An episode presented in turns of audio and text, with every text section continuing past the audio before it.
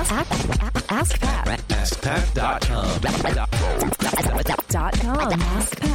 Dot com. Hey, what's up, everybody? Pat Flynn here, and welcome to episode 815 of Ask Pat. Thank you so much for joining me today. As always, I'm here to help you by answering your online business questions five days a week. We have a great question today from Tyler, but before we get to that, I do want to thank today's sponsor, which is FreshBooks. FreshBooks is an amazing piece of software that you can use to help you manage your business finances, everything from the income coming in and managing that, where it's coming from, to be able to categorize them correctly, to the expenses and making sure those are categorized correctly. You can even uh, manage that automatically.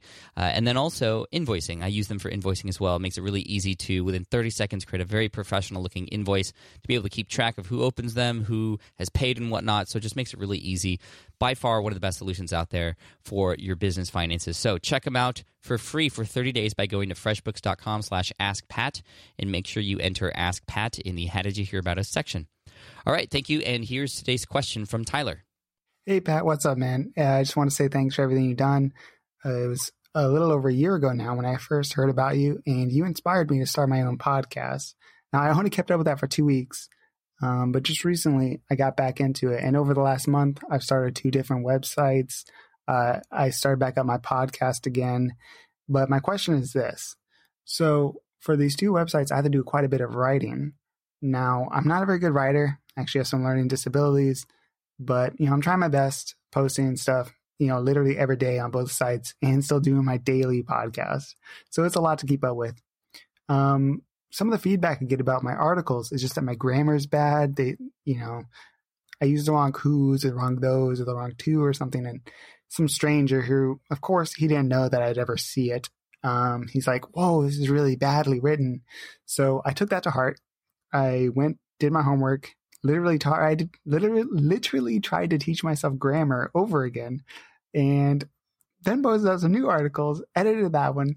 And the feedback, some other guy was like, who do you think? Who do you think you are? Or this is are you just hoping to find some?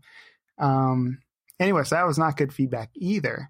So should I just throw my hands up, say, "Hey, I'm not a very good writer. Let's just try to focus on the podcast thing," or should I hire a service like Fiverr? Um, should I get someone to edit it?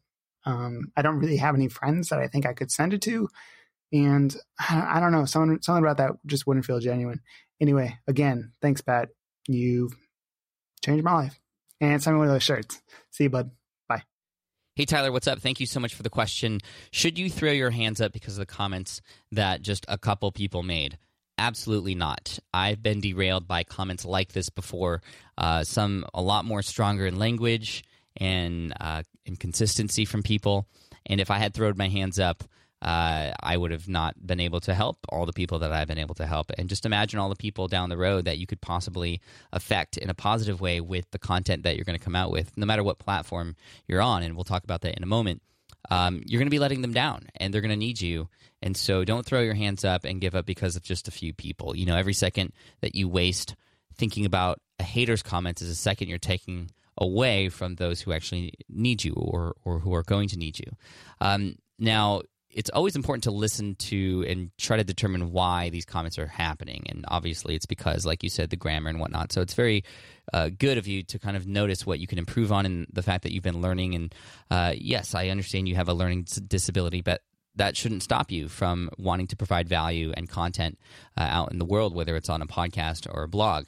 I mean, there are many, many famous people who have done many great things who have learning disabilities as well. And do you think that stopped them? Absolutely not. I mean, Steven Spielberg, uh, Whoopi Goldberg, da- uh, Daniel Radcliffe, Michael Phelps, uh, Keira Knightley, the list goes on and on and on. Uh, Tommy Hilfiger.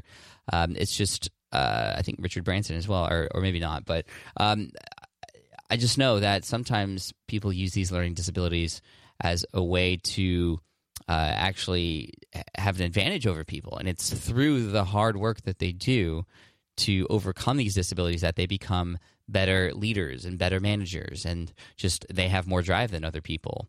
Uh, so I would, you know, flip it around in your head and say, you know, this is my advantage, not your disadvantage. Now, I will say that related to blog content and writing specifically, I think it's important that you do that.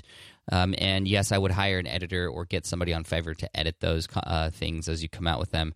Uh, that could really help alleviate some of these sort of initial comments. And I do feel like grammar and spelling and stuff is it's important, right? And it's it's good to have those things right. And you know, yes, it can just be a reflection of the way that your content is. Uh, and and um, some people assume, you know, if you are a bad speller or don't have good grammar, that you're not putting time and care and effort into it.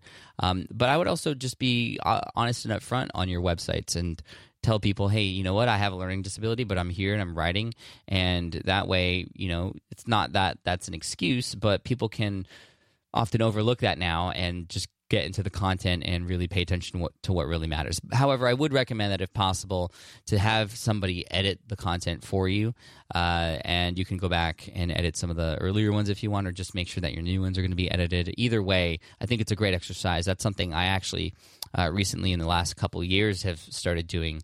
Even though I write well, uh, I and I did definitely didn't start that way. Uh, but after six years, I was writing, you know, fairly well. I would still miss a few things and say things incorrectly or uh, misspell some things, and I, you know, the grammar police is out there, and uh, but I didn't never let that bother me, and uh, people still started to enjoy my content. So the th- next thing I want to, and the thing I want to finish up on talking about is all that you're doing right now. So you said you had two websites and a daily podcast. That's that's that's insane um, and you're posting daily to all those things, I would absolutely figure out what is the most important platform for you and just focus on that. Uh, you know, if one of those websites coincides with the podcast, that's fine too. Um, I wouldn't necessarily uh, do both of those daily. I would have one support the other. So the rhythm in terms of frequency, I would do uh, one of them have be a weekly so that you can focus daily if you do have the bandwidth to do that, which some might argue is still too much content. I mean, you sometimes want to give people enough time to consume these things. And I'm sure for your audience, especially those who are subscribed, it, it, could be very overwhelming to get all of that at the same time. So wiping out one of the websites or just putting it on a hold for now, or maybe combining the two into one, uh, just so you have less to focus on. And then with one of them, whether it be your podcast or your website, come out with it weekly. I think it's great that you have these multiple platforms. You know, I have uh, the same strategy as well.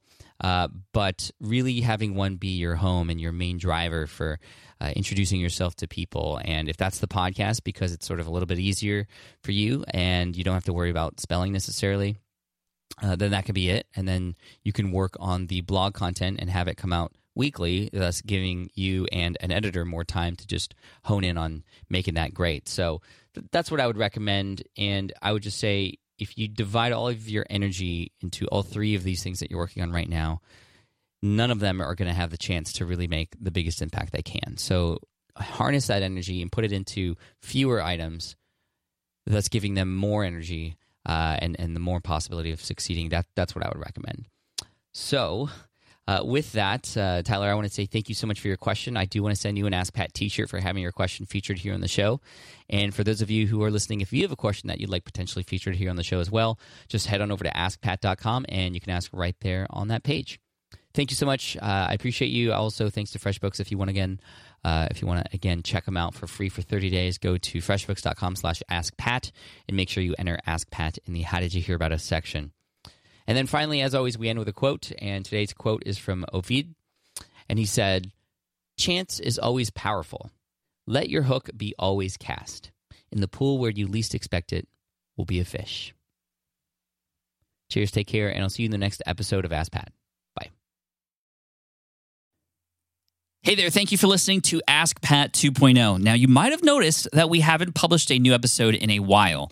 And that is because in 2023, after 1,269 episodes, we decided to sunset the show. For now, at least. In this way, we can focus our energy and efforts on our other podcasts and other projects. That being said, all 1,269 episodes are still live and downloadable, and the published dates may be old, but there are still a ton of questions I've answered on the show and people I've coached. Those episodes are just as valuable as they were back then. So you can also visit smartpassiveincome.com slash askpat to dig through the archives. Plus, there's a search tool on the website that lets you search across our podcasts and blog. And of course, the Smart Passive Income podcast is still live and energetic and awesome and publishing twice a week. So make sure you're subscribed there so we can still continue this conversation.